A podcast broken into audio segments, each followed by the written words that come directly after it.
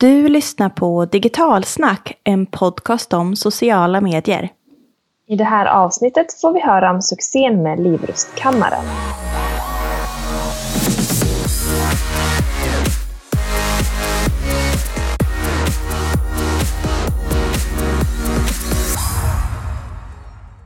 Hej och välkommen till Digitalsnackpodden. Det här är podden som ger dig spännande och inspirerande case.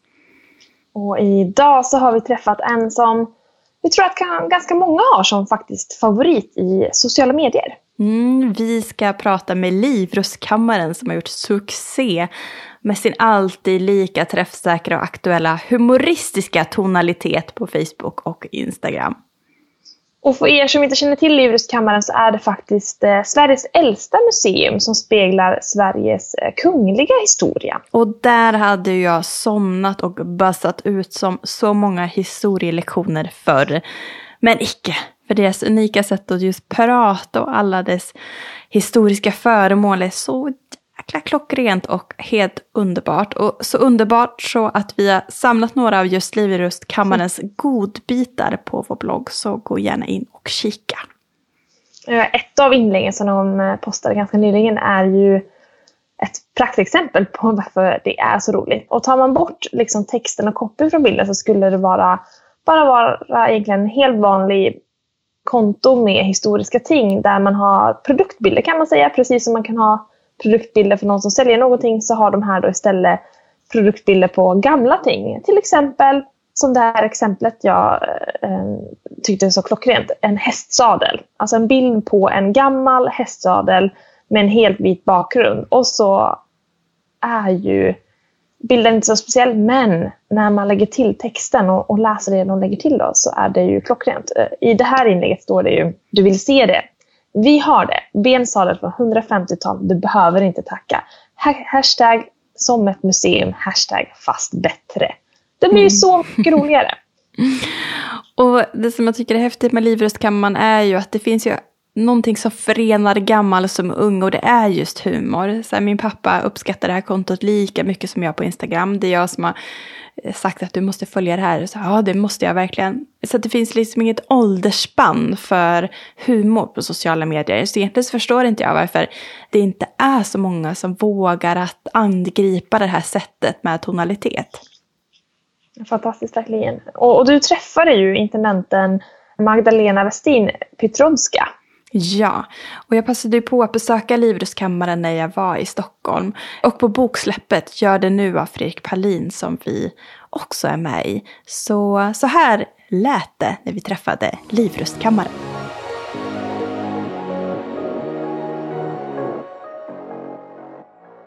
Idag har vi en fantastiskt spännande gäst som jag tror både ni och jag har längtat efter att få ha här. Här mitt emot mig sitter då Magdalena Westin Petrovska.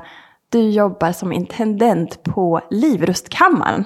Det och stämmer. Berätta om din roll här. Vad, vad gör du för någonting? Ja, tack så mycket framförallt. Jag eh, jobbar framförallt med eh, vår programverksamhet som riktas mot vuxna. Så jag letar föredragshållare, musiker som kan ordna konserter hos oss och så vidare. Så jag jobbar med utåtriktad verksamhet kan man säga, riktad framförallt till vuxna. Och sen är jag en av dem som eh, uppdaterar våra sociala medier. Jag själv jobbar framförallt med Facebook. Och min kollega Jonas Lindvall jobbar eh, både Facebook och Instagram. Och så har vi Sofie Hjort som också uppdaterar Facebook. Och vi alla jobbar som intendenter här. Mm. Och Livrustkammaren, om man inte har stenkoll på vad ni gör eller vad det är. Kan du berätta lite kort? Ja, Livrustkammaren är, eh, berättar historien om eh, Sveriges kungliga historia, om monarkins historia från Gustav Vasa och fram till idag. Så vi har eh, vapen, rustningar, i vissa fall uppstoppade djur, kläder, vagnar som har tillhört olika kungligheter från 1500-talet och fram till idag. Mm. Och ni sitter här i Slottsbacken. Under slottet är vi nästan. Ja, alltså jag, just nu sitter vi ju faktiskt ja, i nästan marknivå. Men uh, utställningsdelen ligger mycket riktigt i källaren på Kungliga slottet. Men där är det kanske viktigt att säga att vi inte är en del av eh, hovet och hovstaterna, utan vi är en statlig myndighet. Eller vi är ett statligt museum som är en del av en myndighet, som heter Statens historiska museer. Mm, perfekt, då har vi lite bakgrundskoll på Livrustkammaren.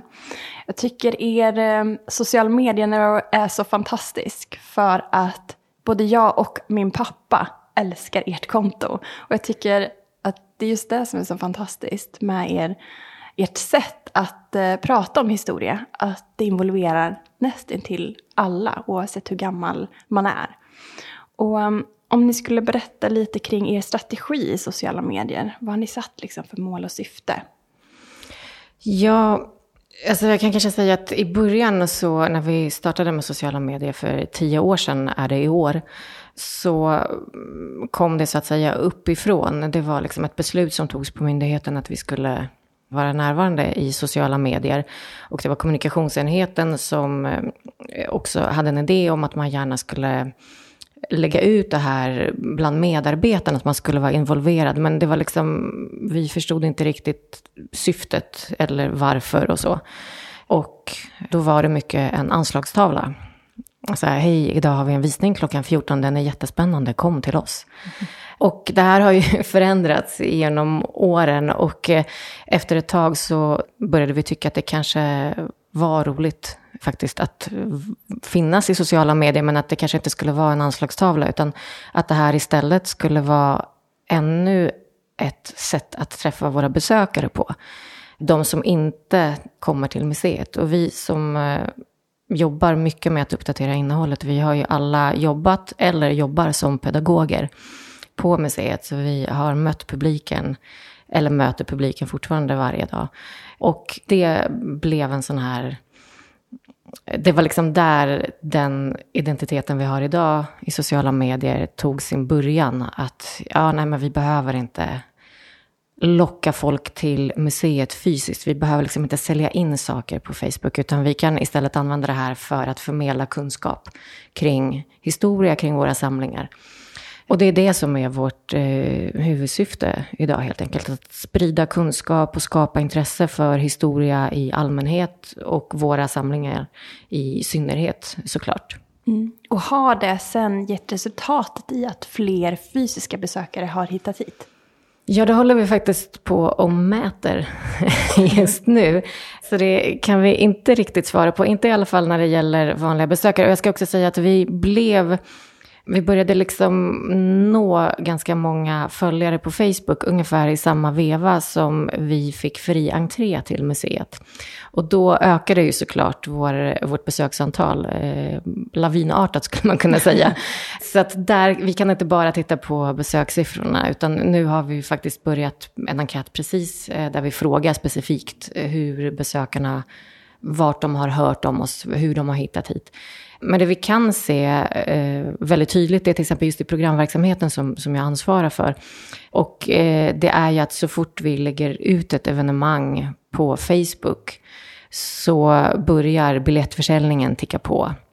Och när vi har frågat våra programbesökare om hur de har fått reda på att det här äger rum så svarar ja, ungefär 95 procent Facebook. Mm. Vad häftigt.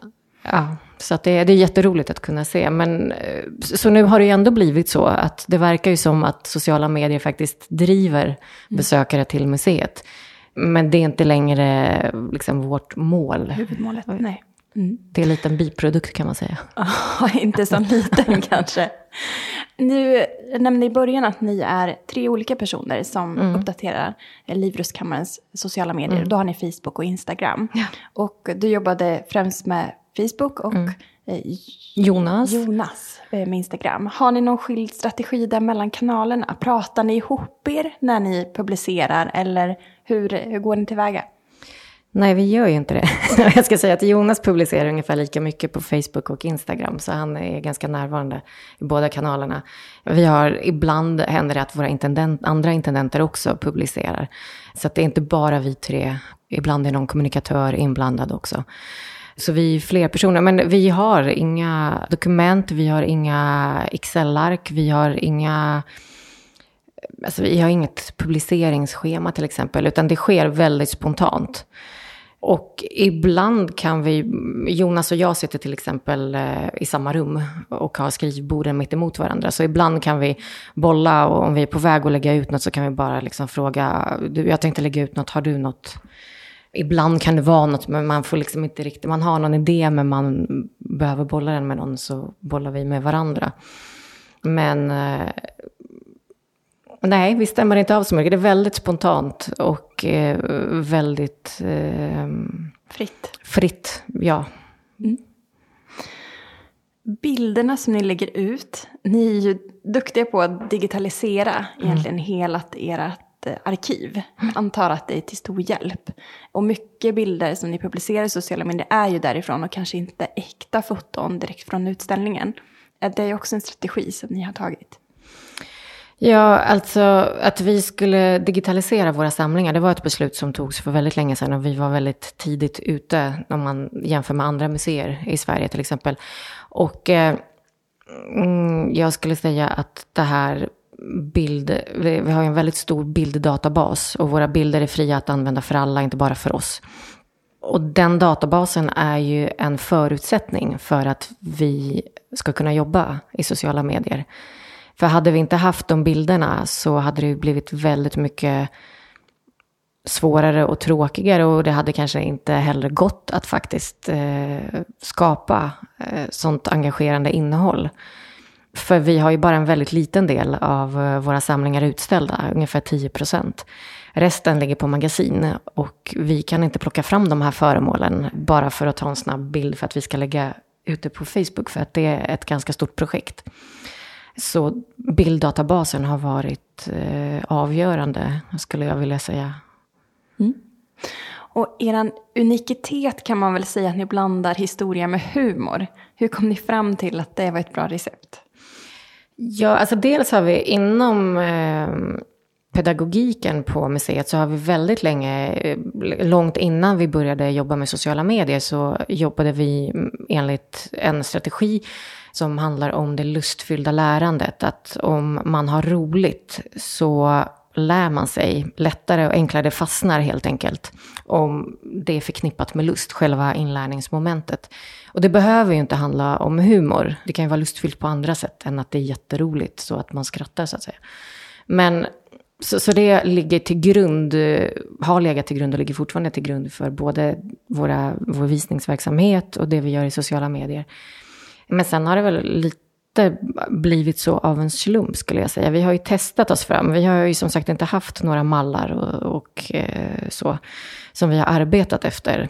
Utan eh, det var lite av ett, ja, ett test helt enkelt. När just uh, min kollega Jonas en dag gick ut och satte en eh, hjälm eh, i plåt som är då inte är ett riktigt föremål utan rekvisita som vi brukar använda i museet ibland. Och han gick ut utanför museet här, utanför kontoret och satte den hjälmen på en cykel, alltså på bagage stället på cykeln. Och så tog han en bild och la upp bilden och skrev cykelhjälm.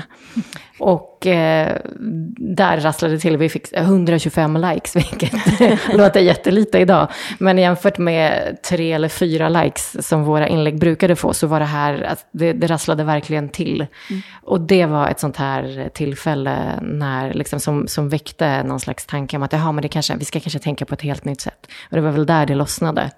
Och sen bygger det väl mycket på att vi själva ser ju mycket liksom humoristiska saker i eh, föremål eller historier om de här människorna som vi berättar om. Och vi tycker själva att det är väldigt roligt med historia. Vi tycker att det är det roligaste, bland det roligaste som finns i alla fall. Eh, så det speglar väl väldigt mycket också vilka vi är, så att säga. Mm. Och vem är fyndigast då på kontoret? ja, det är jättesvårt att säga. Det borde vi göra en medarbetarenkät och en handuppräckning. Eh, det är väldigt många som är fyndiga som, som inte jobbar med sociala medier överhuvudtaget. Men vi, vi har ju väldigt roligt på kontoret kan jag säga. Mm. så, inte bara när vi uppdaterar, utan när vi sitter och jobbar eller när vi sitter och fikar så är det många skratt. Vad härligt. Stämmer ni av någon gång vart liksom gränsen får gå? Alltså, när vi får vara? tidigt, tidigt när vi började, så, och just det var lite sådär osäkert, vi är ändå en myndighet, en statlig myndighet och liksom vad är okej att säga och inte säga. Och då kom jag ihåg att eh, vår dåvarande kommunikatör sa att, men tänk personligt men inte privat. Att liksom däremellan går en gräns. Så bli aldrig privat. Och sen är det ju såklart, ja dels vanligt eh, hyfs. Och det är, våra inlägg ska inte kränka någon. Det får ju liksom inte vara sexistiskt eller rasistiskt. Eller, ja, det behöver inte handla om de grupperna, utan det kan ju också vara så att det kan, ja, men det kan vara något... Alltså, vi får ju inte gå över gränsen för en viss ton. Och det är väl något man måste känna efter lite vad som är okej. Vissa saker är självklara, andra kan vara en lite tunn linje emellan. Och det är just den här tunna linjen jag också tänker på, mottagaren som tar emot det här budskapet. Vissa kanske har ganska högt i tak, medan vissa kanske känner att eh, gränsen är, är, lite tätare inpå. Har något inlägg liksom hamnat lite snett någon gång? Alltså vi har haft, eh, jag ska kanske säga att de inlägg som har väckt någon sån reaktion, det är inlägg som har fått jättestor eh, spridning, som har varit jättepopulära. Och, men sen är det kanske en eller två personer av 3000 som har gillat, som ja, men har haft synpunkter. Eh, det händer väldigt sällan och det brukar liksom, det har aldrig handlat om att det är någonting grovt, utan det handlar väl också om vad, och det kan vi ju aldrig heller riktigt veta, vad den som sitter i andra änden, vad den har liksom för erfarenheter eller kanske också bär med sig jobbiga saker. Vi är ju alla olika och reagerar på olika saker. Men det var någon som frågade någon gång i ett inlägg om det verkligen är okej att skoja med döden. För vi hade, jag tror att det, jag, nu är jag inte riktigt säker, jag tror att det var ett inlägg som handlade om Karl XIIs död. Och han eh, dör ju 1718, så att det är lite drygt 300 år sedan nu. Och undrade då om kan man skoja om döden? Eh, är det okej? Och det är ju lite en Vad tolkningsfråga. svarar man på en sån kommentar? Eh, ja, nu kommer jag faktiskt inte ihåg vem som tog den diskussionen. Och, och ofta är det också så att våra följare eh, brukar själva säga, nej men det här var jätteroligt, nej men det här var, det är absolut det är ingen fara, det är okej och så. Och vi satt faktiskt tidigare idag och diskuterade just det här med, men vad, är det okej att skoja om vad som helst? Och jag skulle säga att det är okej att skoja om ja, nästan vad som helst. Men det beror väldigt mycket på hur man gör det. Och varför man gör det också. Men det är ju en svår balansgång ibland. Och det är också en av, eh, tror jag, våra så, så att säga, framgångsfaktorer. Att vi har väldigt högt i tak och vi har ledningens stöd hela tiden. Och när man i början till exempel var lite osäker på, men är det här okej att lägga ut eller är det inte det? Då fick vi alltid, nej men kör, lägg ut och sen ja, blir det fel så får vi ta det då. Skönt. Och ja, det, är- det är jätteskönt, det är jätteviktigt och det gör väl också att vi vågar och eh, om det någon gång, och då känner vi, ja men om det blir fel, ja då får vi ta det då, men då har vi ändå ledningen bakom oss och vi vågar testa oss fram. Då kanske det, en del saker ligger på gränsen ibland, men då, då lär man sig också var den gränsen går. Den är ju svår tror jag att beskriva och i ett dokument eh, som man sen ska förhålla sig till. Utan det är väl något sånt som man lär sig på vägen också. Och sen är det också så att det som kan passera hos oss kanske inte kommer passera hos någon annan myndighet. En viss eh, jargong hos oss är kanske okej, men det skulle kanske vara för mycket om det gäller, vad vet jag, Trafikverket eller eh, Kronofogden är kanske lite svårare att skoja om. Eller så får man skoja på ett annat sätt och om andra saker. Och eh, samma sak, en del saker som... Det finns ju väldigt roliga konton som på Facebook, som ja, classical art memes som vi brukar tycka är ganska roliga. Men eh, en hel del av det de lägger ut där skulle vi till exempel inte lägga ut. Man får hitta sin egen Ja. gräns. Mm. Ni har hållit på med sociala medier, du sa i tio år nu, tioårsjubileum i år. Ja.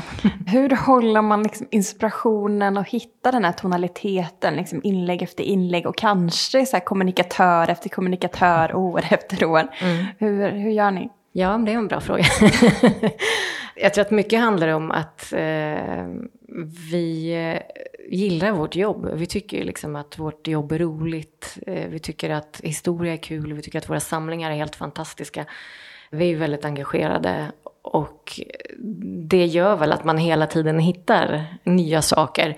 Men det är klart, det är ju lite svårare att vara rolig nu än det var för eh, sex år sedan när det var helt nytt. Och då kunde, för det var ju mycket det i början tror jag också, alltså det här oväntade mötet, att liksom något sånt så tungt och seriöst som kunglig historia, när det så att säga möter humor så, så var det väl det oväntade mötet som jag tror också blev väldigt roligt i början. Och det är ju klart att det är svårare nu. Och nu förväntar sig folk också nu, ja, följ de här för de är så roliga. Och då känner man ju en viss press på att men nu måste jag komma på med ett roligt inlägg. Det räcker liksom inte bara att uppdatera, utan det måste vara roligt också. Och det blir ju svårare såklart. Jag tycker faktiskt att ni lyckas väldigt bra. Jaha, vad roligt att höra. Och mycket ligger ju i aktualiteter som ni kopplar samman med historien, med de här fyndigheterna. Mm. Vilka andra liksom, influenser Eh, liksom, tar ni till när ni skapar de här inläggen?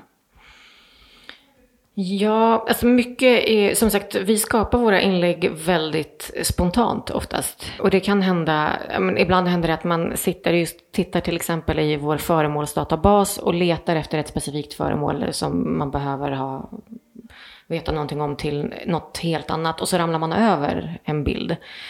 Och då är det väl lite så eftersom alla vi som, som skapar inlägg på sociala medier även använder oss av sociala medier själva. Så blir det så att man då ibland kopplar det. ja men det här såg jag på sociala medier. Det här var liksom någon liten fluga och det är oftast väldigt korta, alltså det handlar om någon hashtag som är rolig liksom i en vecka och som alla uppdaterar med. Sen dör den. Och då kan man göra den kopplingen. Eh, men det sker väldigt spontant skulle jag säga. Men det är väl sånt som vi försöker. Och, så, och ibland så sitter vi medvetet och säger okej, okay, men nu måste vi lägga upp. Nu har vi kanske haft tre roliga inlägg som inte har haft någon beskrivning alls. Då kanske vi ska variera och så skriva något lite längre om en person eller ett föremål eller en företeelse. Men vi försöker i många avseenden att koppla till dagsläget på olika sätt. Det kan vara vädret, det kan vara årstiden, det kan vara ja, vad som helst egentligen, något man har läst i tidningen. Mm. Finns det någonting, skulle du säga, gemensamt för de inlägg som har funkat allra, allra bäst för er? Ja, det satt vi faktiskt också och diskuterade. Ser vi någon sån röd tråd? Och vi tycker oss se att ja, det är sånt som väldigt många kan referera till, även om man inte är intresserad av historia. Våra inlägg om fika eller kaffe brukar vara väldigt uppskattade, för även om man överhuvudtaget inte är intresserad av historia så är det väldigt många som har en relation till kaffe, speciellt i Sverige. Mm. Så det är ett väldigt tacksamt ämne. Och likadant, till exempel fet-tisdag när man äter semlor brukar vi göra ett inlägg om det. Det brukar vara ett, är osäker på om det är det inlägget som är det som har liksom haft störst räckvidd. Men eh, jag tror det. Ett sånt här fet tisdagsinlägg om semlor och Adolf Fredrik. Mm. Så det är väl ja, mycket sånt. Pollenallergi har vi refererat till någon gång. Det blir också väldigt eh, stort. Så det är väl de som når liksom störst räckvidd skulle jag vilja säga. Men sen finns det sådana som kanske inte riktigt är fullt så populära men som ändå kommer upp i väldigt eh, många likes och så och genererar många kommentarer. Det är sådana här personligheter som drottning Kristina, Gustav III, Gustav II Adolf brukar vara väldigt populära. Eller en del föremål som också Streif, Gustav II Adolfs eh, häst som han red i Lützen som vi har på museet. Eh, han brukar ju alltid eh, generera väldigt många likes. Det är så speciellt och så spännande och så vidare. Men Streif når tyvärr inte upp i samma räckvidd som semlor. Mm, jag förstår. Om du ska ge tre bra, eller några bra tips till våra lyssnare som ja, vill våga sig på den här lite mer eh, fyndiga tonaliteten. Kanske liksom offentlig förvaltning eller någon myndighet också. Vad har du för tips?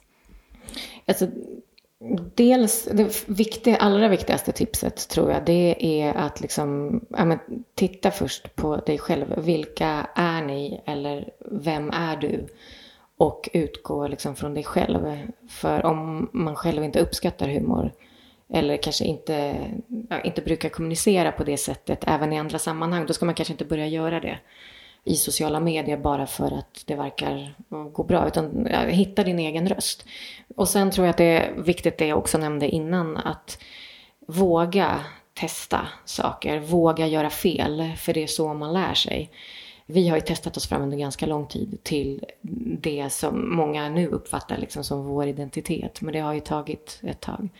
Så det skulle jag säga är viktigt. Och sen också titta på, hos oss är det ju som sagt våra intendenter som uppdaterar sociala medier till största delen. Inte enbart kommunikatörer är också med som sagt, men det är vi som står för det mesta innehållet för att det är vi som jobbar med de här samlingarna, det är vi som jobbar nära publiken, det är vi som möter publiken som vet vad folk vill ha och så. Så det behöver kanske inte vara den här kommunikatören som sitter där eh, och våga släppa kontrollen. Det har, jag vet att det inte är kul för kommunikatörer att höra Och den frågan får vi ofta när vi är ute och föreläser. Men hur gör ni? Alltså, behöver man, måste ni skicka in det till en kommunikatör för att kolla? Nej, vi behöver inte det. Våra kommunikatörer har fullt förtroende för oss.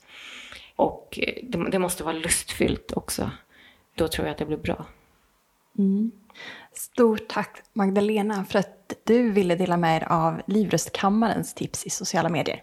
Tack så mycket för att jag fick vara med.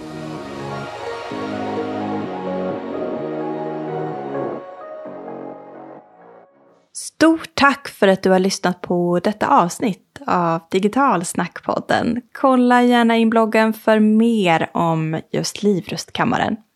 Och passa också på att kika in våra kommande utbildningar som vi har i Norrköping, Linköping, vi har dem i Örebro, vi har dem i Stockholm och Göteborg, Västervik och sen också Mariehamn på Åland.